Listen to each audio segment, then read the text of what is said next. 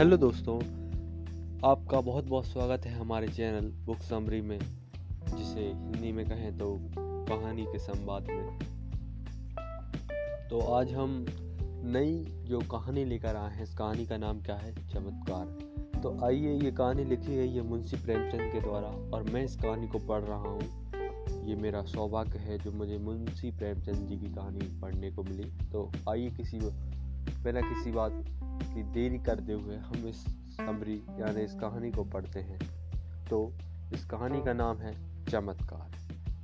BA पास करने के बाद चंद्र प्रकाश को ट्यूशन देने के सिवा और कुछ न सूझा। उसकी माँ पहले ही मर चुकी थी।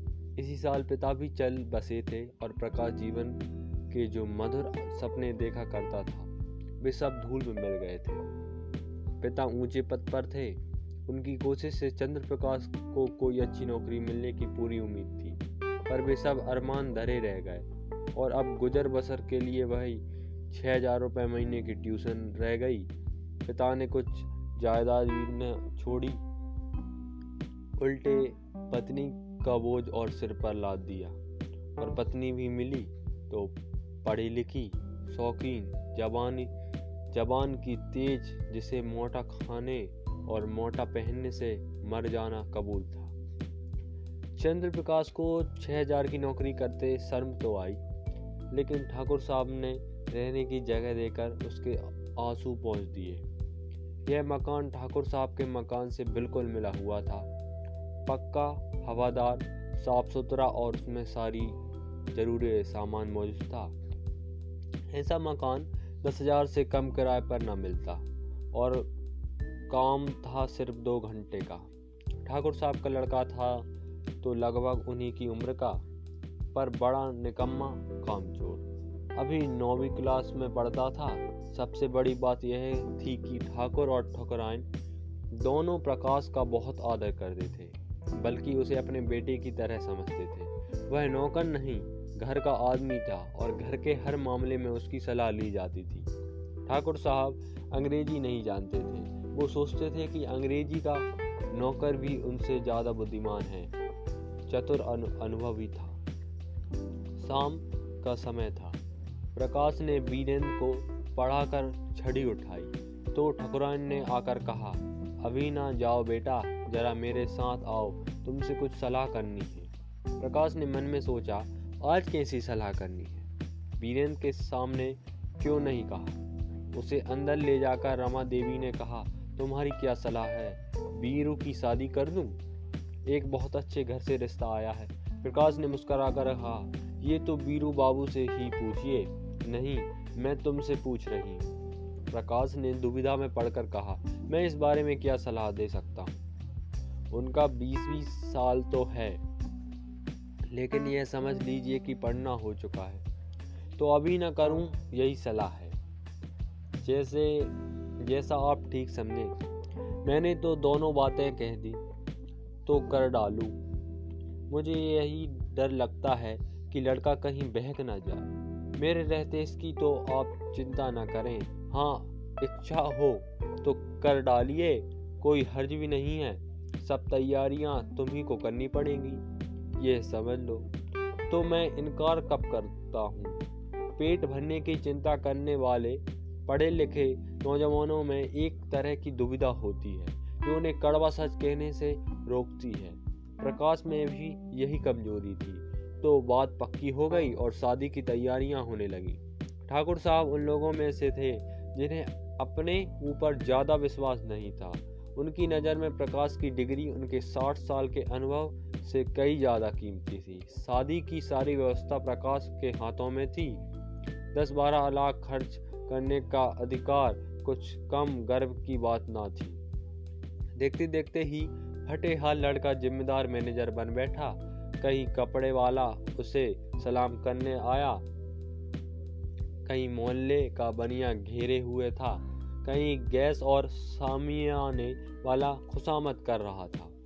वह चाहता था तो थोड़े रुपए बड़ी आसानी से बना लेता, लेकिन वो इतना नीच ना था। फिर उसके साथ क्या धोखा करता? जिसने सब कुछ उसी पर छोड़ दिया था। पर जिस दिन उसने एक लाख के गहने खरीदे, उस दिन उसका मन चंचल हो उठा। वो घर आकर चंपा से बोला, हमें तो यहाँ रोटियों के महताज हैं और दुनिया में ऐसे आदमी पड़े हुए हैं जो लाखों रुपए के गहने बनवा डालते हैं। ठाकुर साहब ने आज बहू के चढ़ावे के लिए एक लाख के गहने खरीदे हैं। ऐसी ऐसी चीज़ें थी कि देखकर आँखें ठंडी हो जाए। सच कहता हूँ, कुछ चीज़ों से आँख ही नहीं हट रहती, हट नहीं रहती। चंपा जलन की भावना से बोली, ऊह, हमें क्या करना? जिन्हें भगवान ने दिया है बे पहने। यहाँ तो रोकर मरने ही के लिए पैदा हुए हैं। चंद्र प्रकाश इन्हीं लोगों की मौज है न कमाना, न धमाना, बाप दादा छोड़ गए हैं, मज़े से खाते और चैन करते हैं। इसलिए कहता हूँ, भगवान बड़ा निर्दयी है। चंपा अपना अपना पुरुषार्थ है, भगवान का क्या दोष? तुम्हारे बाप दादा छोड़ गए होते तो तुम भी मौज करते। यहाँ तो घर चलाना मुश्किल है, गहने कपड़े को कौन रोए? और ना इस ज़िंदगी में कोई ऐसी आशा है, कोई ढंग की साड़ी भी नहीं पहनी है, आज तक। किसी भले आदमी के घर जाऊँ तो पहन लूँ। मैं तो इसी सोच में ही हूँ, ठकुरान ने यह शादी में कैसे जाऊँगी? ठकुरान के बेटी की शादी में कैसे जाऊँगी? सोचती हूँ, बीमार पड़ जाती तो अच्छा होता। यह कहते कहते चंपा की आँखें भर आई। प्रकाश ने तसल्ली दी, तुम्हारे लिए साड़ी न लाऊं, अब क्या इतना भी ना कर सकूँगा? मुसीबत के ये दिन क्या हमेशा बने रहेंगे? ज़िंदा रहा तो एक दिन तुम सिर से पाँव तक गहनों से लदी होगी। चंपा मुस्कुराकर बोली चलो ऐसी मन की मिठाई में नहीं खाती। गुजारा ठीक से हो जाए यही बात है। मुझे गहनों की इच्छा नहीं है।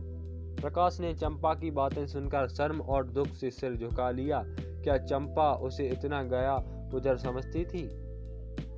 रात को दोनों खाना खाकर लेटे तो प्रकाश ने फिर गहने की बात छेड़ी।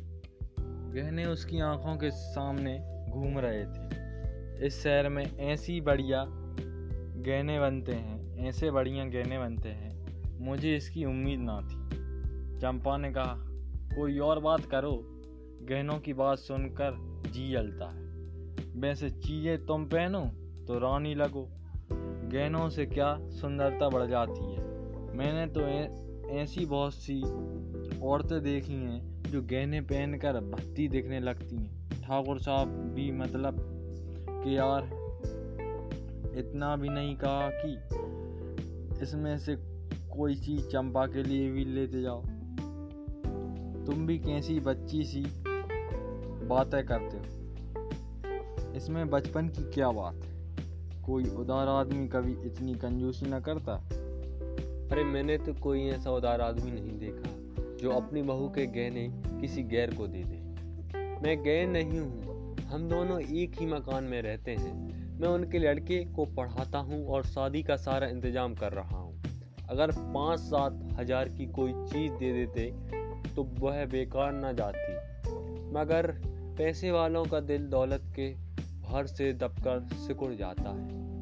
उनमें उदारता के लिए जगह ही नहीं रहती। रात के बारह बज गए फिर भी प्रकाश को नींद नहीं आ रही थी। बार बार चमकीले गहने उसकी आँखों के सामने आ जाते। कुछ बादल छा जाते और बार बार बिजली चमक उठती। अचानक प्रकाश चार पाई से उठा। उसे चंपा के शरीर पर कोई भी गहना ना देखकर बड़ी दया आई। यही तो खाने पहनने की उम्र है और इसी उम्र में इस बेचारी को हर एक चीज़ के लिए तरसना पड़ रहा है। वह दबे पाँव कमरे से बाहर निकलकर छत पर आया। ठाकुर साहब की छत से, इस छत से मिली हुई थी। बीच में पाँच फीट ऊँची दीवार थी।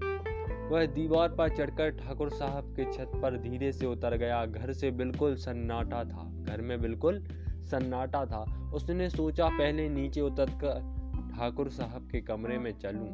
अगर वह जाग गए तो ज़ोर से हंसूँगा और कहूँगा, कैसा डरा दिया। यह या कह दूँगा, मेरे घर की छत से कोई आदमी इधर आता दिखाई दिया। इसलिए मैं भी उसके पीछे पीछे आया कि देखूँ वो क्या करता है। अगर बक्से की चाबी मिल गई तो फिर जीत है। किसी को मुझ पर शक ही ना होगा। सब लोग नौकर पर शक करेंगे और मैं भी कहूँगा, साहब, नौकरों की हरकत है। इन्हें छोड़कर और कौन ले जा सकता है? मैं बेदिमाग बच जाऊँगा। शादी के बाद कोई दूसरा घर ढूंढ लूँगा, फिर धीरे धीरे एक एक चीज़ चंपा को दूँगा, जिसमें उसे कोई शक न हो। फिर जब वह नीचे उतरने लगा तो उसका दिल धड़क रहा था। धूप निकल आई थी, प्रकाश अभी सो रहा था कि चंपा ने उसे जगाकर कहा बड़ा गजब हो गया। रात को ठाकुर साहब के घर में चोरी हो गई। चोर गहने का बक्सा उठा ले गया। प्रकाश ने पड़े पड़े पूछा, किसी ने पकड़ा नहीं चोर को? किसी को खबर भी ना लगी। वह बक्सा ले गया, जिसमें शादी के गहने रखे थे। ना जाने कैसी चाबी उड़ा ली और ना जाने कैसे उसे मालूम हुआ कि इस बक्से में सामान रखा था। नौकर से पूछताछ होगी। बाहर के चोर का यह काम नहीं है। नौकर तो उनके तीनों पुराने हैं। नियत बदलते क्या दे लगती है? आज मौका देखा तो उठा ले गए। तुम जाकर जरा उन लोगों की तसल्ली तो लो। ठकुराइन बेचारी रो रही थी।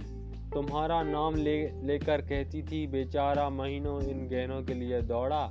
एक एक चीज़ अपने सामने जचवाई और चोर ने उसकी सारी मेहनत पर पानी फेर दिया। प्रकाश चटपट उठा बैठा और घबराता हुआ सा जाकर ठकुराइन से बोला, यह तो बड़ा अनर्थ हो गया माताजी, मुझसे तो अभी अभी चंपा ने बताया।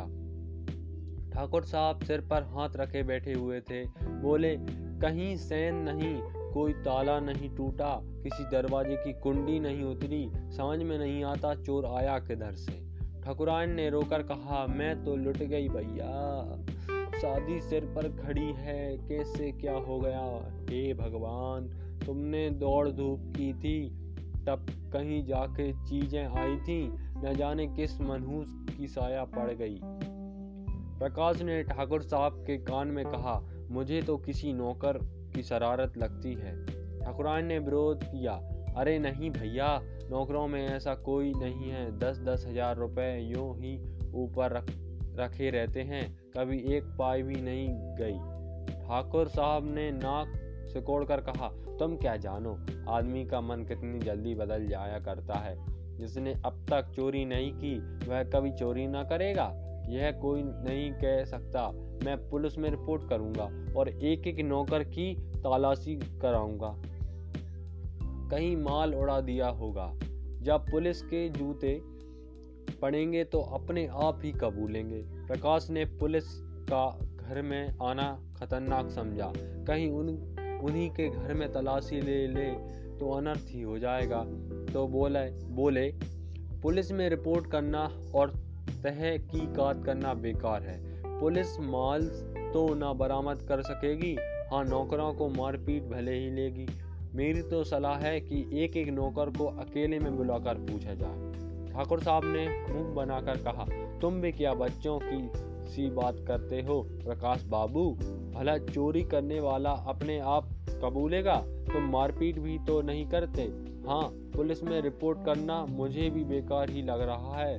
सामान बरामद होने से रहा। उल्टे महीने की परेशानी हो जाएगी।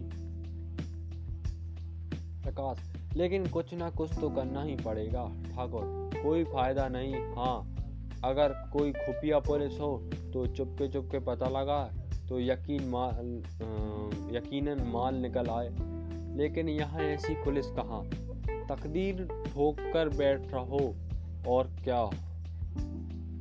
प्रकाश, आप बैठे रहिए।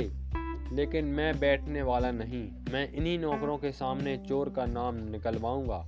ठकुराइन, नौकरों पर मुझे पूरा विश्वास है। किसी का नाम निकल भी आए तो मुझे विश्वास नहीं होगा। यह किसी बाहर के आदमी का काम है। चाहे जिधर से आया हो, पर चोर आया बाहर से है। तुम्हारे छत से भी तो आ सकता है। ठाकुर हाँ जरा अपने छत पर तो देखो, शायद कुछ निशान मिले। कल दरवाज़ा तो खुला नहीं रह गया था। प्रकाश का दिल धड़कने लगा। वो बोला, मैं तो दस बजे दरवाज़ा बंद कर लेता हूँ। हाँ कोई पहले से मौका देखकर छत पर चला गया हो और वहाँ छिपा बैठा रहा हो तो बात दूसरी है।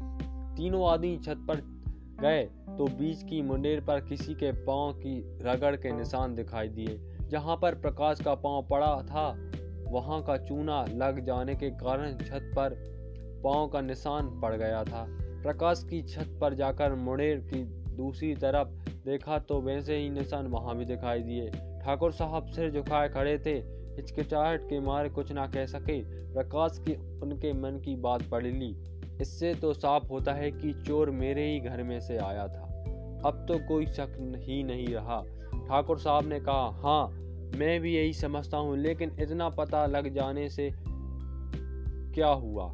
माल तो जाना था। सो गया। अब चलो आराम से बैठें। अब रुपए की फ़िक्र करनी होगी।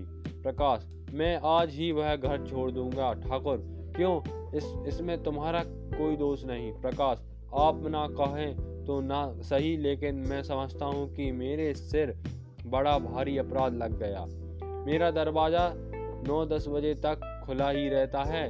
चोर ने रास्ता देख लिया। क्या पता दो चोर दिन में फिर आ घुसे। घर में अकेली एक औरत सारे घर की निगरानी नहीं कर सकती। इधर वह तो रसोई में बैठी होगी, उधर कोई आदमी चुपके से ऊपर चढ़ गया जाए तो जरा भी आहट नहीं सुनाई देगी। मैं घूम घुमा कर कभी ना नौ बजे आता हूँ, कभी दस बजे, और शादी के दिनों में तो देर होती ही रहती है। उधर का रास्ता बंद हो जाना चाहिए। मैं तो समझता हूँ, इस चोरी की सारी ज़िम्मेदारी मेरे सिर है। ठकुराइन डरी। तुम चले जाओगे भैया, तब तो घर और सूना हो जाएगा, प्रकाश। कुछ भी हो माताजी, मुझे बहुत जल्द घर छोड़ना ही पड़ेगा। मेरी लापरवाही से चोरी हुई, उसका मुझे पश्चात करना ही पड़ेगा।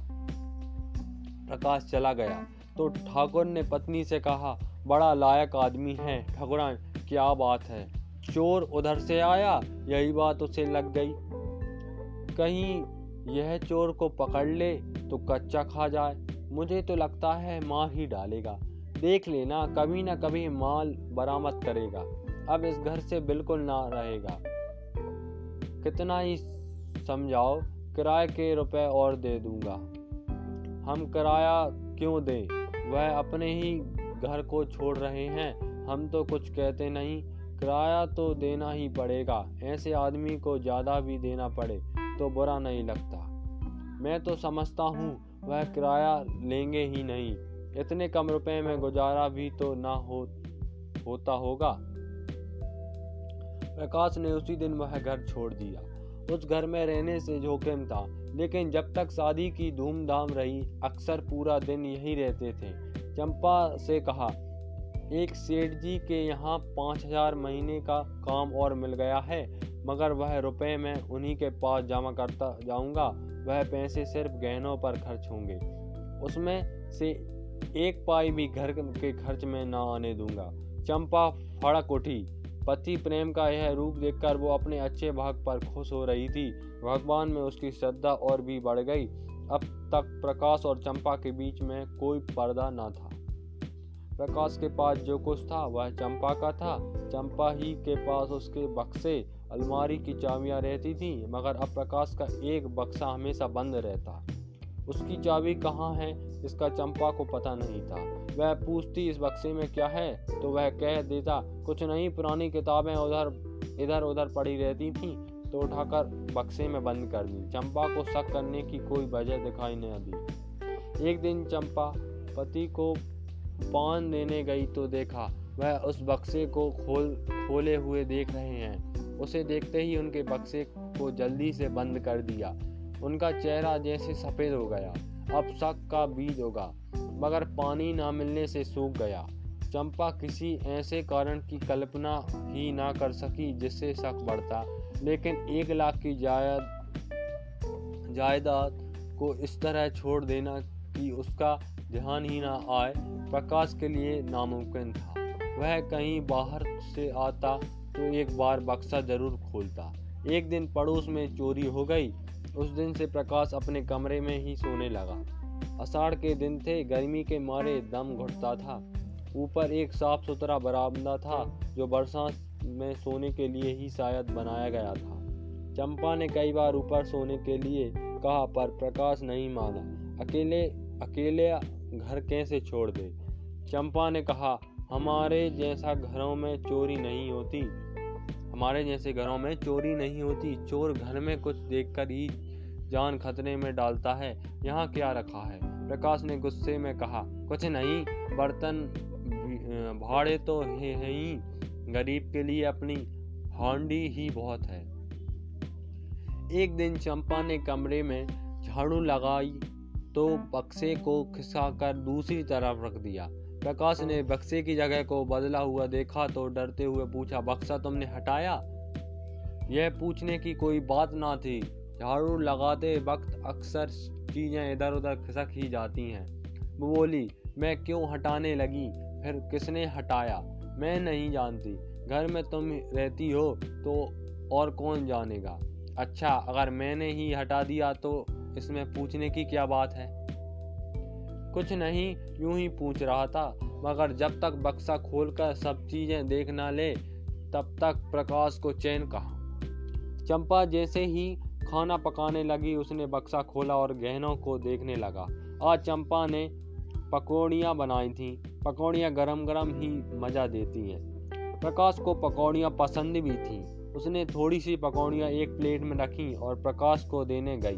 प्रकाश ने उसे देखते ही अक्षय को धमाके से बंद कर दिया और ताला लगाकर उसे बहलाने के इरादे से बोला, प्लेट में क्या लाई है? अच्छा पकौड़ियाँ हैं। आज चंपा को शक हो गया। बक्से में क्या है? यह देखने की बड़ी इच्छा हुई। प्रकाश उसकी चाबी कहीं छपा कर रखता था। चंपा किसी तरह वह चाबी उड़ा देने की चाल सोचने लगी। एक दिन एक सामान बच, बेचने वाली वाला चाबियों का गुच्छा बेचने निकला। चंपा ने उस ताले की चाबी ले ली और बक्से को खोल डाला। अरे ये तो गहने हैं। उसे उसने एक एक गहने को निकाल कर देखा यह गहने कहाँ से आए? मुझसे कभी इनका इनकी चर्चा नहीं की? अचानक उसके मन में भाव उठा, कहीं ये ठाकुर साहब के गहने तो नहीं है? चीज़ें वही थी जिनका वह पखान करते रहते थे। उसे अब कोई शक न रहा, लेकिन इतनी नीच हरकत, शर्म और दुख से उसका सिर झुक गया। उसने तुरंत बक्से को बंद किया और चारपाई पर लेटकर सोचने लगी, इनकी इतनी हिम्मत कैसे हुई? यह गलत भावना इनके मन में आई ही क्यों? मैंने तो कभी गहनों नहीं मांगे। अगर मांग भी लेती तो क्या उसका मतलब यह होता कि वह चोरी करके लाए? चोरी गहनों के लिए। इनका मन क्यों इतना कमज़ोर हो गया? उसके जी में आया, इन गहनों को उठा ले और ठकुराइन के चरणों पर डाल दे। उसने कहे, यह मत पूछिए कि यह गहने मेरे पास कैसे आए? आपकी चीज़ आपके पास आई गई। इसी से संतोष कर लीजिए, लेकिन इसका नतीजा कितना भयंकर होगा। उस दिन से चंपा कुछ उदास रहने लगी। प्रकाश से उसे वह प्रेम ना रहा, ना वह सम्मान भाव रहा। बात बात पर उनका झगड़ा होता, उनकी ज़िंदगी की कमी में उनके बीच जो प्रेम था, वह गायब हो गया। पहले एक दूसरे से दिल की बात कहते थे, भविष्य के ख्वाब बांधे जाते थे, आपस में हमदर्दी थी अब दोनों ही कटे कटे रहते। कई कई दिनों तक आपस में एक बात भी न हो कई महीने गुजर गए। शहर के एक बैंक में असिस्टेंट मैनेजर की जगह खाली हुई। प्रकाश ने इकोनॉमिक्स पढ़ा था, लेकिन शर्त यह थी कि बीस हज़ार रुपये की सिक्योरिटी देनी होगी। इतनी बड़ी रकम कहाँ से आएगी? प्रकाश तड़प तड़प कर रह जाता। एक दिन ठाकुर साहब से इस बारे में बात चल पड़ी।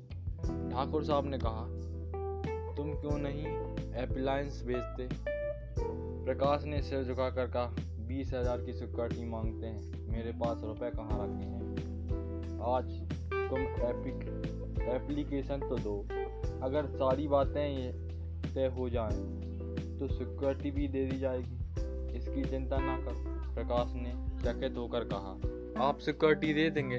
हाँ हाँ यह कौन सी बड़ी बात प्रकाश घर चला तो बहुत उदास था। उसे यह जगह अब ज़रूर मिलेगी, लेकिन फिर भी वह खुश नहीं था। ठाकुर साहब की सरलता, उनका उस पर इतना अटल विश्वास, उसे चोट पहुँचा रहा था। उनकी शराफत, उसके कमीनेपन को कुचल रही थी। उसने घर आकर चंपा को यह खुशखबरी सुनाई। चंपा ने सुनकर मुँह फेर लिया। एक पल के बाद बोली, ठाकुर साहब से तुमने क्यों सुकटी दिलवाई? प्रकाश ने चढ़कर कहा, फिर और किससे दिलवाता? यही ना होता कि काम ना मिलता। रोटियाँ तो मिल ही जाती। रुपए पैसे की बात है। कहीं भूल चूक हो जाए तो तुम्हारे साथ उनकी रुपए भी जाएँगे। यह तुम कैसे समझती हो कि भूल चूक हो जाएगी? क्या मैं नाड़ी हूँ? चंपा ने बेरुखू मन से कहा। आदमी की नीयत भी तो हमेशा एक सी नहीं रहती। प्रकाश सुनने रह गया उसने चंपा को चुपती हुई आँखों से देखा, पर चंपा ने मुँह फेर लिया।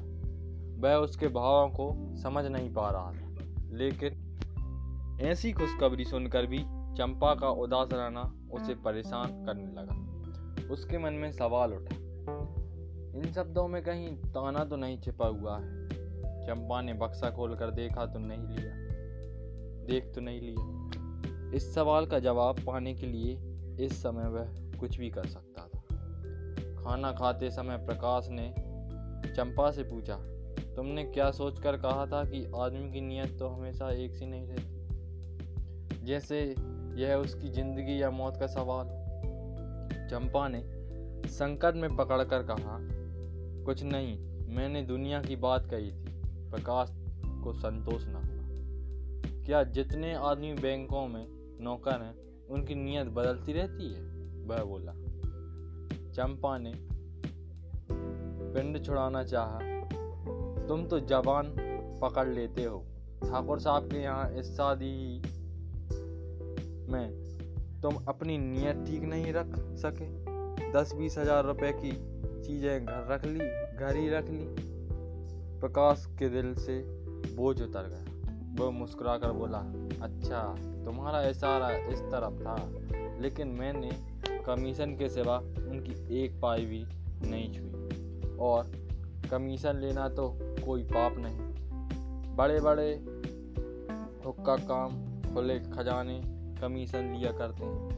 चंपा ने अपमान के भाव से कहा, जो आदमी अपने ऊपर इतना विश्वास रखे, उसकी आँख बचाकर एक पाई भी लेना पाप समझती हूँ तुम्हारी सजनता तो मैं जब जानती कि तुम कमीशन के रुपए ले जाकर उनके हवाले कर देते। इन छः महीनों में उन्होंने तुम्हारे साथ क्या क्या सलूक किए? कुछ याद है? मकान तुमने खुद छोड़ा, लेकिन वह किराए भी देते इलाके से कोई सौगात आती है तो तुम्हारे यहाँ ज़रूर भेजते हैं। तुम्हारे पास घड़ी ना थी, अपनी घड़ी तुम्हें दे दी। तुम्हारी नौकरी जब नागा करती है, खबर मिलते ही वह अपना नौकर भेज देते मेरी बीमारी में डॉक्टर साहब की फ़ीस उन्होंने दी और दिन में दो बार हालचाल भी पूछने आया करते थे। यह जमानत ही क्या छोटी बात अपने रिश्तेदारों तक की सिक्योरिटी तो जल्दी कोई करता नहीं। तुम्हारी सिक्योरिटी के लिए बीस हज़ार रुपये निकाल कर दे दिए। इसे तुम छोटी बात समझते हो? आज तुमसे कोई भूल चूक हो जाए तो उनके रुपए तो जब्त हो ही जाएँगे। जो आदमी अपने ऊपर इतनी दया रखे, उसके लिए हमें भी जान देने के लिए तैयार रहना चाहिए। प्रकाश खाना खाकर लेटा तो उसकी आत्मा उसे धिक्कार रही थी। दुखते हुए फोड़ों ने में कितना मवाद भरा हुआ है। यह उस वक्त मालूम होता है, जब उसे चीरा जाता है। मन का पाप उस वक्त मालूम होता है, जब कोई उसे हमारे सामने खोल कर रख देता है। किसी सामाजिक या राजनीतिक अन्याय का व्यंग चित्र देखकर क्यों हमारे मन को चोट लगती है? इसलिए कि वह चित्र हमारे जानवरों वाली हरकत को खोलकर हमारे सामने रख देता है। वह जो बड़े से समुद्र में बिखरा हुआ पड़ा था, जैसे एक जगह आकार बहुत बड़ा हो जाता है, तब हमारे मुँह से निकल पड़ता है। उफ़ो चंपा के इन अपमान भरे शब्दों ने प्रकाश के मन में ग्लानी पैदा कर दी। वह बक्सा कई गुना भारी होकर पहाड़ की तरह उसे दबाने लगा। मन में फैला हुआ पाप एक जगह इकट्ठा होकर उसे कचोटने लगा। कई दिन बीत गए प्रकाश को बैंक में जगह मिल गई। इसी जश्न के लिए उसके यहाँ मेहमानों की दावत थी। ठाकुर साहब, उनकी पत्नी, वीरू और उसकी नई, नवेली बहू सभी आए हुए थे। चंपा सेवा सत्कार में लगी। बाहर दो चार दोस्त गा बजा रहे थे। खाना खाने के बाद ठाकुर साहब चलने को तैयार हुए। प्रकाश ने कहा, आज आपके यहाँ आज आपको यही रहना होगा दादा। मैं इस वक्त न जाने दूँगा चंपा को उसका यह आग्रह बुरा लगा।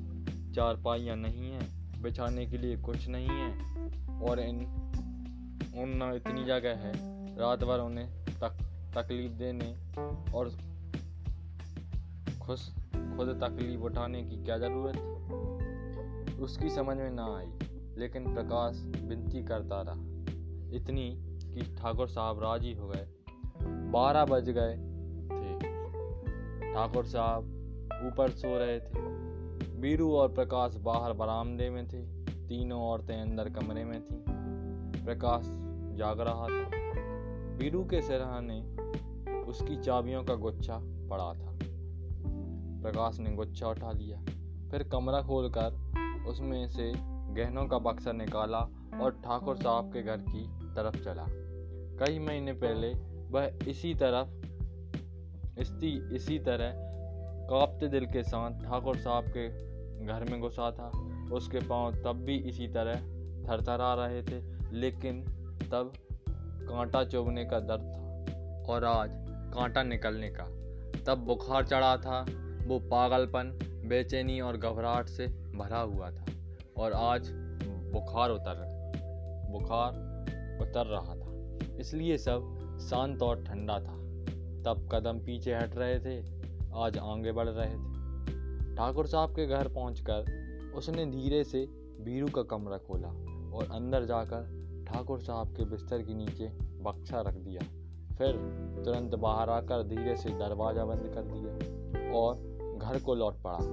हनुमान संजीवनी बूटी वाला पहाड़ उठाए जिस बगैर और आनंद का अनुभव कर रहे थे, कुछ वैसा ही आनंद प्रकाश को भी हो रहा था। गहनों को अपने घर ले जाते समय उसके जान सूखी जा रही थी।